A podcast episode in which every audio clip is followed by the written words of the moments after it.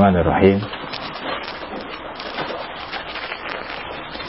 الحمد لله الذي حمدا كثيرا طيبا باركا فيه كما يحب ربنا ويرضاه. أشهد أن لا إله إلا الله وحده لا شريك له وأشهد أن محمدا عبده ورسوله. أما بعد.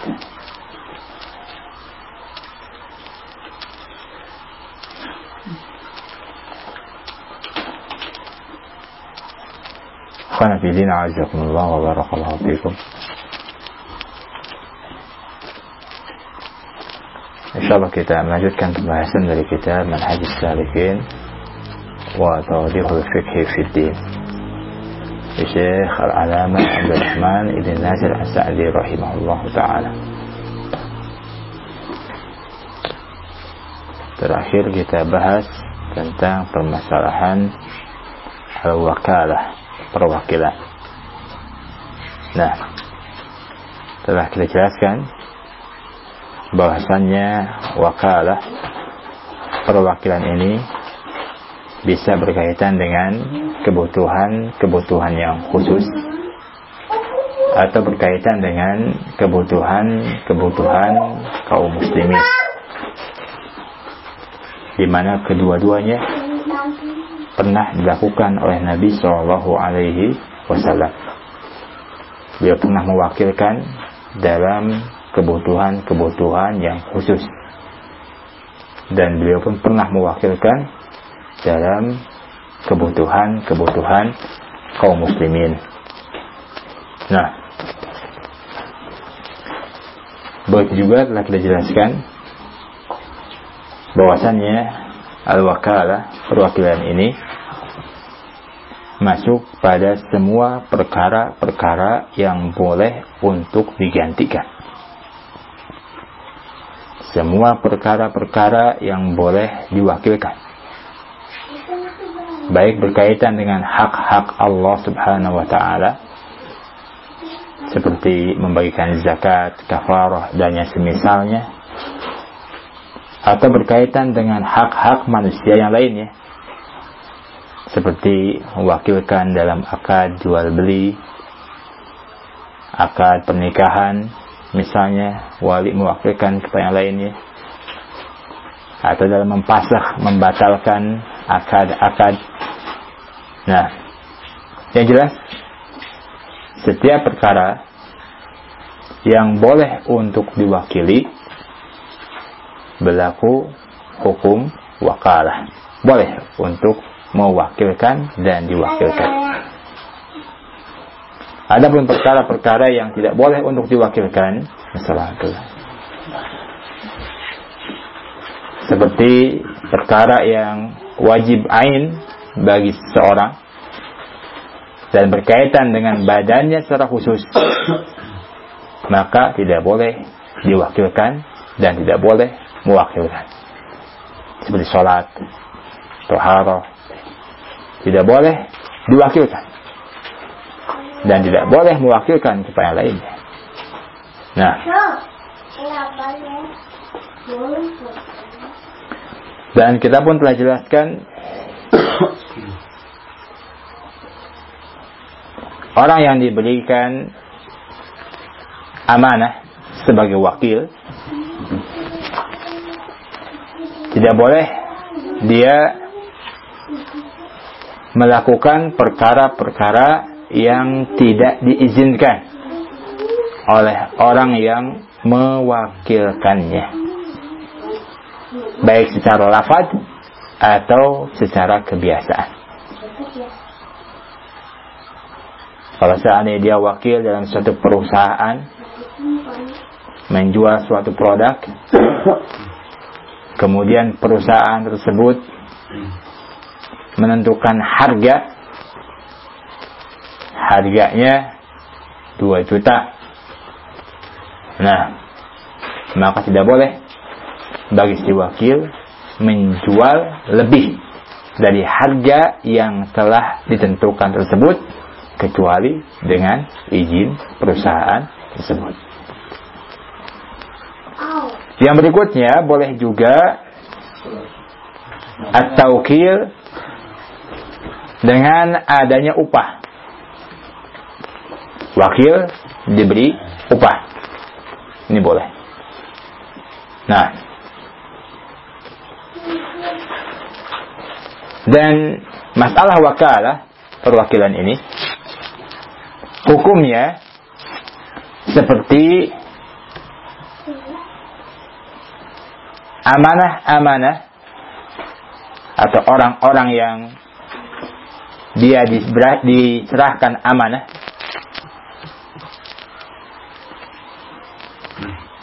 Kalau seandainya suatu barang rusak si A menitipkan barang berupa mobil kepada si B. Nah kalau seandainya mobil itu rusak, maka pada asalnya yang dititipi tidak menggantinya.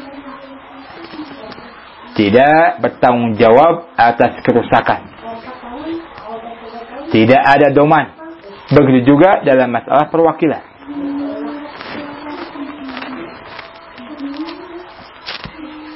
Si fulan mewakilkan kepada si yang lainnya. Kalau terjadi kerusakan atau kerugian, pada asalnya wakil tidak menanggung kerusakan dan kerugian tersebut. Kecuali kalau si wakil dia melampaui batas atau menyia-nyiakan. Baru dia mengganti rugi. Nah,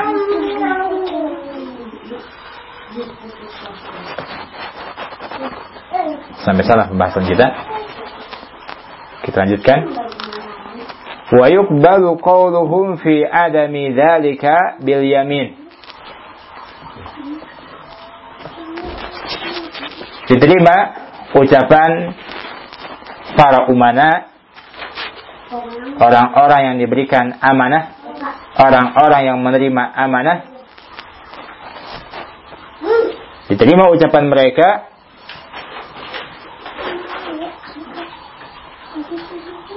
ketika mereka tidak melampaui batas dan tidak meremehkan menyia-nyiakan amanah yang diserahkan kepada mereka bilyamin dengan adanya sumpah. Ya. Dalam artian kalau suatu barang yang dititipkan kepada seseorang yang menerima penitipan kalau barang tersebut rusak maka yang menerima penitipan pada asalnya tidak mengganti rugi kecuali kalau melampaui batas dan meremehkan. Nah, Dan ucapan mereka diterima dengan adanya sumpah. Ya. Walaupun gak ada bukti bahwasanya dia bukan yang merusak barang, tapi ketika dia bersumpah, saya bersumpah, saya tidak merusak barang ini. Nah, barang ini rusak dengan sendirinya misalnya, atau barang ini begini dan begitu. Ya, bukan dengan melampaui batas dan bukan dengan meremehkan. Maka cukup dengan sumpah saja. Kenapa? Dikarenakan asal ini baru atau dimmah. Asalnya dia berlepas diri dari tanggung jawab dari tanggungan untuk ganti rugi. Sehingga Seseorang yang dipercaya tadi untuk menjaga amanah tidak dibebani untuk mendatangkan bukti. Mana buktinya? Ongkos dia merusak barang, misalnya. Tidak diberatkan untuk mendatangkan bukti. Cukup dengan sumpah saja. Nah, Kenapa dikarenakan kalau dibebani untuk mendatangkan bukti, Niscaya orang-orang enggan untuk menerima amanah-amanah. Padahal menerima amanah-amanah tersebut berupa titipan dan semisalnya ini di antara perkara-perkara yang sangat penting bagi manusia. Nah, penting kita butuh orang yang bisa kita percayai menitipkan barang, menitipkan ini dan itu dan sebagainya. Nah, kalau saat dituntut harus ada bukti apabila terjadi suatu hal yang tidak diinginkan, ya saya mungkin orang-orang tidak mau menerima pendidikan. Nah, wa man idda'a minal umana fa in kana bi ju'lin lam yuqbal illa bi bayyinah. Dan barang siapa yang mengaku awad telah mengembalikan di antara umana orang-orang yang diberikan kepercayaan, diberikan amanah. Kalau seandainya orang yang diberikan amanah tersebut bijulin dengan adanya upah, tidak diterima kecuali dengan adanya bukti. Ya. Kalau tadi nggak ada upah, maka cukup dengan sumpah saja. Sekarang kalau penitipan-penitipan yang di sana ada bayarannya, ada upah, ada upahnya. Nah, ada biaya penitipannya. Maka kalau seandainya terjadi kerusakan terhadap barang yang dititipkannya, maka yang menerima penitipan tersebut harus ada bukti bahwasanya dia tidak melampaui batas di dalam memakai barang tersebut dan juga dia tidak meremehkan dan menyepelekan, menyanyiakan barang tersebut. Ini kalau ada upah. Nah, kalau ada upah cukup dengan sumpah saja. Wa in kana mutabarri'an kubila qawluhu biyaminihi. Kalau seandainya dengan mutabarri'an ya cuma-cuma gratis. Nah, tanpa ada upah maka diterima ucapannya dengan sumpahnya saja. Ya. Paham insyaallah? Ini kalau seandainya wakil atau yang lainnya di antara orang-orang diberikan amanah melakukan tugasnya dengan adanya upah maka pengakuannya telah mengembalikan barang yang dia ambil nah atau pengakuan terhadap barang yang rusak atau yang lain sebagainya maka tidak diterima kecuali dengan adanya bukti ya ini kalau diberikan upah nah kenapa dikarenakan dengan dia menerima dan mengambil barang titipan tersebut dia telah mengambil manfaat untuk dirinya dia telah mengambil manfaat untuk dirinya. Nah, ada upah. Ya, seperti orang yang meminjam. Ya. Orang yang meminjam barang orang lain. Nah, kalau dia sudah mengembalikan barang yang dipinjam tersebut harus ada bukti. Mana buktinya? Nah, kalau seandainya dia menuntut, pemilik barang menuntut, nah mana barangku? Dia mengaku sudah dikembalikan. Kalau pemilik barang belum merasa. Nah, maka dia cukup dengan sumpah saja. Terus ada bukti. Mana buktinya? Engkau telah mengembalikan barangku. Nah, dan seperti orang yang menyewa. Nah, katakan tadi dia telah mengambil manfaat untuk dirinya. Ya. Sudah mengembalikan barang orang yang memilikinya, Nah, dia mengaku demikian. Kemudian pemilik barang mengingkarinya, maka dia harus punya bukti. Tidak cukup dengan sumpah saja. Tapi kalau cuma-cuma, nah, dia menerima titipan gratis tanpa ada biaya penitipan, maka ucapannya diterima hanya dengan sumpahnya saja. Kenapa? Dikarenakan dia menerima titipan tersebut untuk kemanfaatan pemilik barang. Ya bukan untuk kemanfaatan dirinya sendiri, tapi untuk kemanfaatan pemilik barang. Sehingga cukup baginya sumpah saja.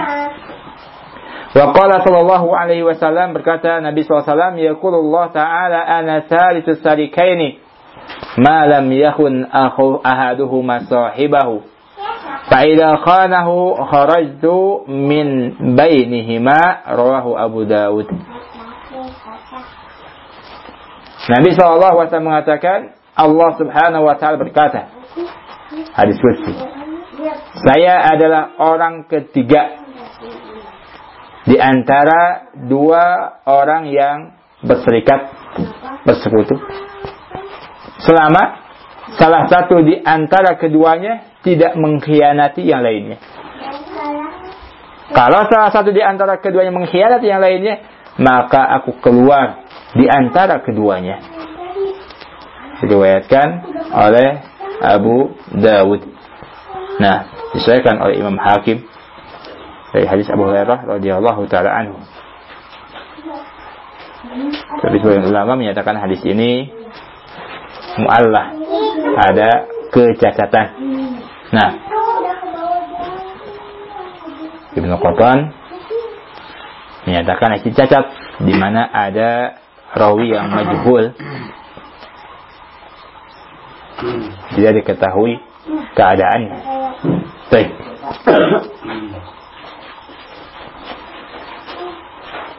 Dan hadis ini merupakan penutup dari permasalahan perwakilan. Dan soal perwakilan? Nah, wakalah. Ya. Masuk kepada pembahasan yang kedua tentang syarikah. Persekutuan. Nah, Fasarikatu bijami anwa'iha kulliha jaizatun.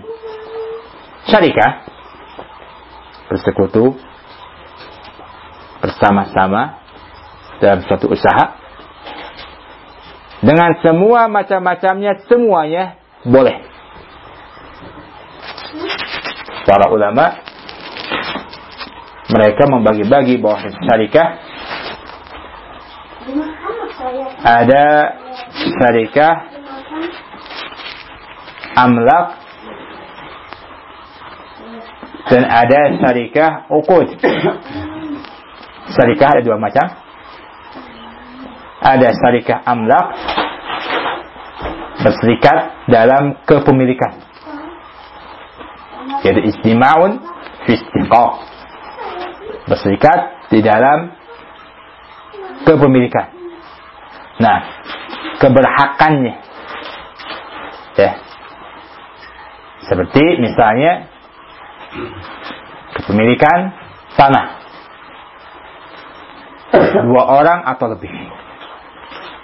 Tanah ini satu hektar milik dua orang atau lebih. Ini namanya syarikatun amlak. Berserikat dalam kepemilikan suatu barang, suatu tanah. Nah, yang kedua syarikah uqud. Syarikah persekutuan dalam masalah akad akad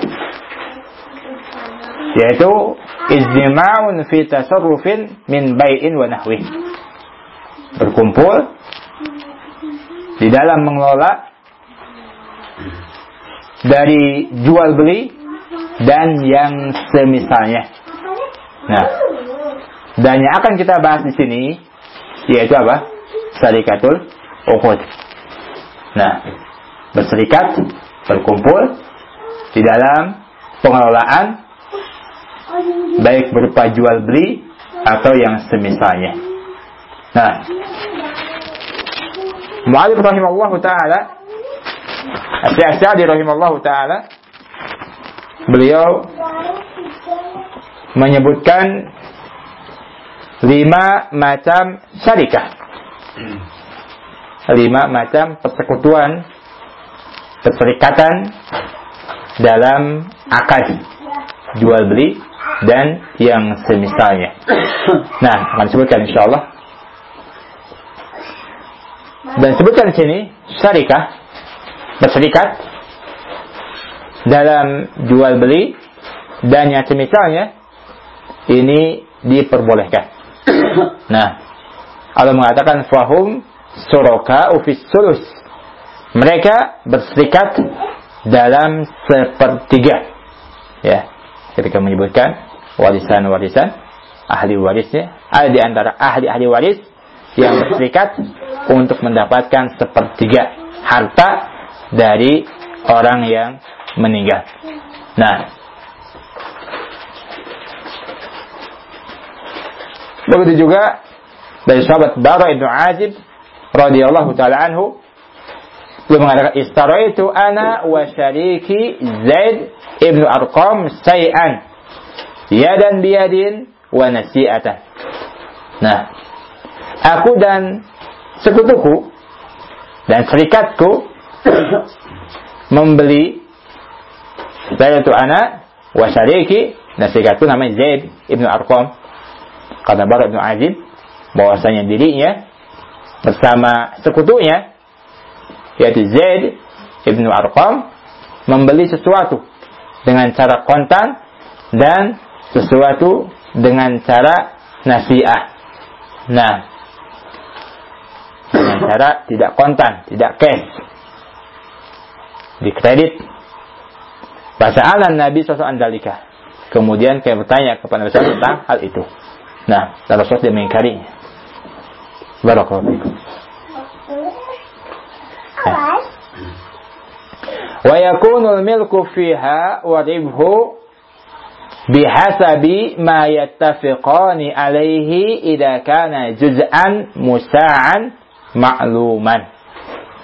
Nah. Maka kepemilikan di dalam perserikatan tersebut dan juga keuntungan di dalamnya sesuai dengan yang disepakati oleh kedua belah pihak apabila bagian yang diperbolehkan dan secara maklum diketahui. Nah, mungkin seperti sepertiga, seperempat. Nah, si A misalnya seperberapanya, si B seperberapanya. Ya. Ini perserikatan. Barakallahu fikum. Dan tidak boleh dijadikan untuk salah satu di antara keduanya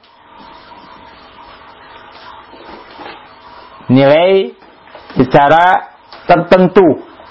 Nah, atau keuntungan secara tertentu. Ya.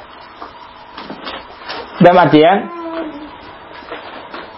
kalau satu orang, eh, dua orang berserikat, si A dengan si B, nah, dalam suatu usaha, maka Tidak boleh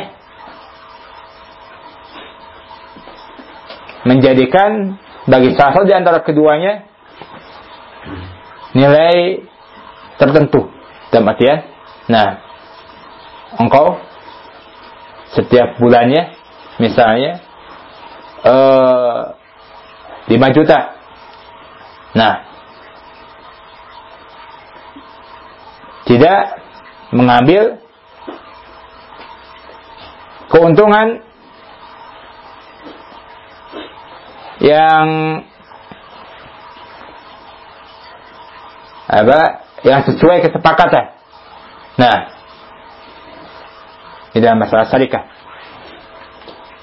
Pindahlah dia dengan sepertiga atau seperempat atau fulan berapa persen berapa persennya. Nah, Tidak sampai misalnya mengadakan satu usaha. Nah, usaha si A dengan si B. Nah, maka hasilnya tersebut dengan bilangan tadi, engkau sepertiganya misalnya. Nah, Sementara saya dua pertiganya. Ya. Engkau 70% atau 60%, saya 40%. Ya. Tidak dengan jumlah yang tertentu. Nah, tidak dengan jumlah tadi, engkau 5 juta, misalnya, saya 7 juta. Nah, padahal belum tentu keuntungannya berapa. Ya.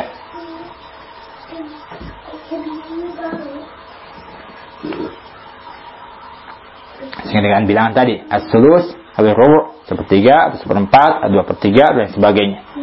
Berapa persen, berapa persennya. Nah, Al-Imam Ibn Mundir rahimahullah ta'ala mengatakan ajma'a kullu man nahfadu anhu min ahli ilmi ala ibtalil qirad idza sarata ahaduhuma aw kilahuma li nafsi darahima ma'lumah. Ulama sepakat. Nah, setiap yang kami ketahui, yang kami hafal dari para ulama sepakat tentang batilnya. Nah, apabila Salah satu di antara keduanya mensyaratkan atau keduanya mensyaratkan untuk dirinya nilai uang secara maklum diketahui. Paham insyaallah? Ada kan satu usaha tadi. Nah, nih saya kasih modal. Nah, modal saya 100 juta. Dengan syarat setiap bulan saya dapat keuntungan 10 juta. ya saya. Nah, nggak tahu menau. Apakah usahamu ini dapat keuntungan atau rugi. Yang jelas setiap bulan saya dapat gaji 10 juta. Nah, yang demikian batil. Insya Allah. Nah, tapi hendaknya dengan tadi persenan, ya, bagian yang uh, disepakati kedua belah pihak. Nah, saya kasih modal 100 juta. Setiap bulan, kalau ada keuntungan, nah, saya sebagai pemodal 60%, engkau sebagai pengelola 40%. Nah, atau saya dua pertiganya, engkau satu pertiganya. Ya. Sepakat? Berarti tinggal jalani usahanya. Nah, adapun dengan nilai yang tertentu tadi, nah, maka ulama sepakat ini adalah batil ya saya punya modal 100 juta nih silakan kelola dengan syarat setiap bulan saya dapat gaji 5 juta nah modal tetap tadi gaji tiap bulan 5 juta ya ini nggak boleh demikian nah ketika mensyaratkan uang yang tertentu nah nilai yang ditentukan Nah, bukan bukan sistem bagi hasil. Ya. Beda keadaannya kalau kita sebagai bos misalnya, pimpinan. Nah, saya punya modal nih. Satu juta. Silakan engkau kelola. Nah, nanti saya gaji engkau setiap bulan 5 juta. Ini nggak apa-apa. Kalau demikian. Ya. Kalau sepakat dua-duanya, nggak apa-apa. Barakallahu fikum. Berarti si B sebagai pekerjanya kalau demikian. Nah, wa takunul khasaru alaihima ala qadril mal. Dan kerugian ini tanggung oleh kedua belah pihak sesuai dengan kadar harta ya yang dia eh, modalkan. Ini kalau kedua-duanya memiliki modal. Si A dengan si B. Nah, membuat suatu usaha. Si A punya modal, si B punya modal. Nah, kalau seandainya kedua yang sepakat 60%, 40%, dikatakan si A modalnya lebih besar daripada si B, Pembagiannya 60% dan 40%. Misalnya. Ya. Kalau seandainya terjadi kerugian, maka ditanggung oleh kedua-duanya. Nah, sesuai dengan kadar harta yang mereka modalkan. Nah, Adapun kalau seandainya yang satu dia punya modal berupa uang, yang satu modal tenaga. Nah, badan, ya. Ketika terjadi kerugian, maka kerugian ditanggung oleh pemilik modal. Nah, paham insyaallah? Seorang misalnya tadi, nah punya keahlian, keahlian misalnya montir, ya. Kemudian ada si B ini punya modal, ya. Saya modalin kok, misalnya. Nah, dimodali satu juta, buka bengkel, Ternyata bangkrut bengkelnya. Nah, yang nanggung siapa? Pemilik modal. Nah, kalau seandainya si montir tadi tidak ikut andil dalam modal. Nah, dia hanya modal tenaga saja. Maka kerugian ditanggung oleh pemilik modal. Barakallahu. Ya. Kasihan montir ini. Kalau dibagi-bagi, bagi-bagi katanya 40 60 persen misalnya mau tinggal keluarkan modal dia harus bayar uang nah barakallahu fikum ya karena sebagian ikhwah. Nggak paham dengan masalah ini. Kan bagi hasil katanya ini. Pas bagi-bagi ini. Dia hanya kerja. Nah dia tugasnya hanya ngebungkusin saja. Ya. Kok tiba-tiba harus ganti ini? Rugi 100 juta. Nah kebagian 20% lumayan kan 20 juta. Padahal kerjanya bungkusin. Ya. Salah dalam memahami sistem bagi hasil. Nah dan juga dalam sistem bagi rugi baik. Pada khala fi hada. Kita sebutkan ini satu di antara bentuk syarikah persekutuan. Syarikatul inan. Masuk dalam masalah ini syarikatul inan. Wahia ayakuna min kulli minhuma malun wa amal. Yaitu dari setiap keduanya, kedua belah pihak memiliki harta dan juga amalan. Ya. Bagian dua orang berserikat dengan harta keduanya dan juga dengan badan keduanya. Nah, jadi bukan hanya harta saja. Yang satu punya harta, saya punya satu juta. Misalnya. Saya juga punya satu juta. Nah, ayo kita usaha bareng-bareng. Usaha bareng-bareng. Nah, apa contohnya misalnya usahanya? Hmm? Jualan cerai mungkin jual juta. Kebanyakan ya? Kebanyakan juta jualan cerai. Assalamualaikum. ya, misalnya usaha apa tuh? Jual beli mobil, motor, misalnya. Nah, si A punya satu juta, si B punya satu juta. Nah, berserikat. Jadikan modal usaha. Nah, usaha jual beli motor. Si A bekerja, si B pun bekerja. Nah, ini syarikat apa namanya? Al-inat. Ya. Maka keuntungan dibagi dua. Nah, kalau sama modalnya, sama pekerjaannya, nah, 50%, 50%. Begitupun ketika rugi, dibagi dua. Ya. 50 persen, 50 persen. Ini syarikat apa tadi? Al-Ailah. Nah, itu yang kedua. Bonus dua. Wa syarikatul mudharabah. Yang kedua syarikah al-mudharabah. Ini yang masyhur istilah tengah-tengah kita. Syarikah persekutuan yang sifatnya mudharabah bagi hasil bi ayyakuna min ahadi mal mal wa min al-akhar al-amal.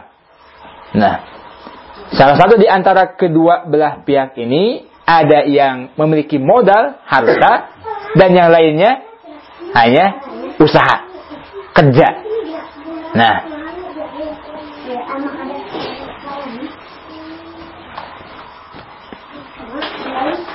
paham insya Allah. Misalnya seseorang dia memiliki modal.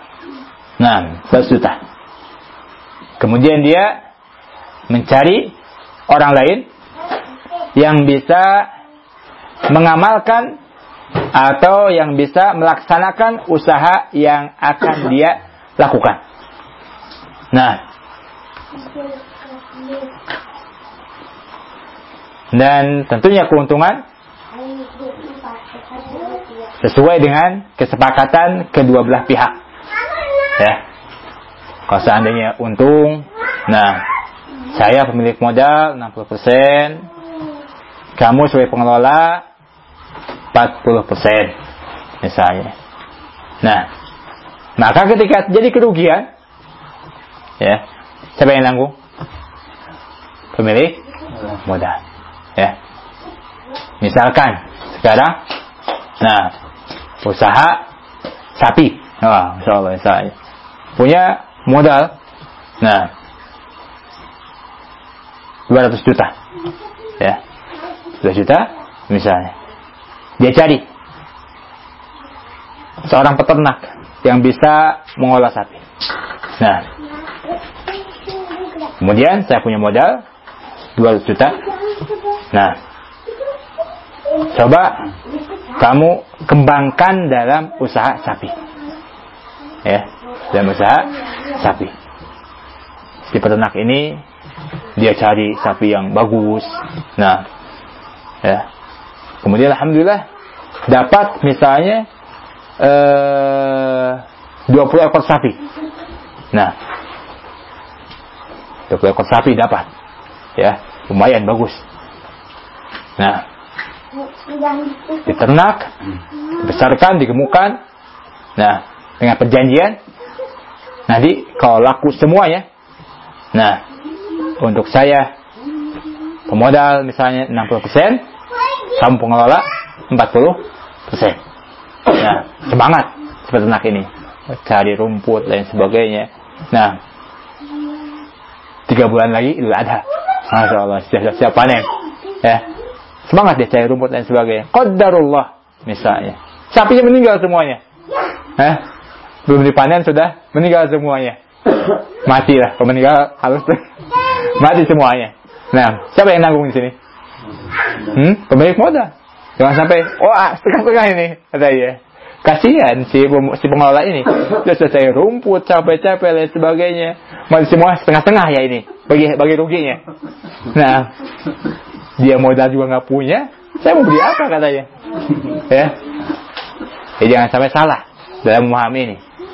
Kan ini modal robah katanya. Bagi hasil, berarti bagi rugi. Ya silakan. Ya, lihat.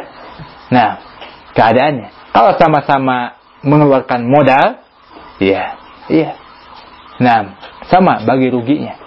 Nah, tapi kalau seandainya tadi sistemnya mudharabah, yang satu punya harta, punya modal, yang satu hanya modal dengkul misalnya, modal kerja, nah, maka kerugian ditanggung oleh pemilik harta, pemilik modal. Barakallahu fikum. Kalau sebut rugi sama-sama rugi, ya. Sekarang tadi eh, si pengelola sudah capek cari rumput ya tiap hari, masya Allah sampai keringatan, kadang kehujanan, kepanasan. Nah, capek. Nah, tapi sapinya mati semuanya. Rugi kan kita dapat hasil? Nggak dapat hasil.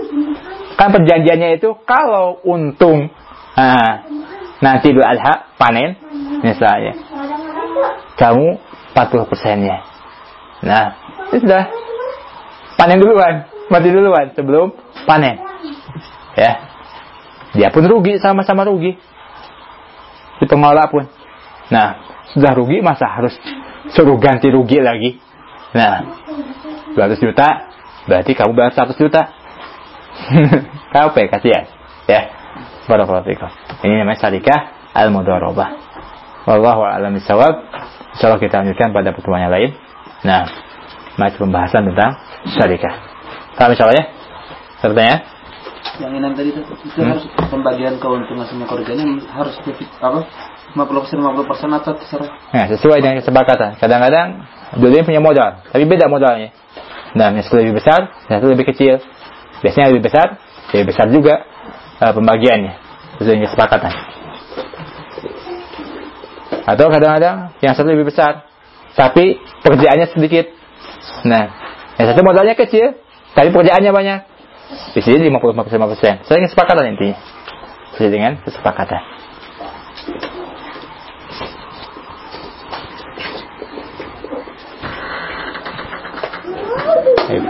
Wallahu a'lam bishawab. Alhamdulillah subhanaka wa bihamdik asyhadu an la ilaha illa anta astaghfiruka wa atubu ilaik.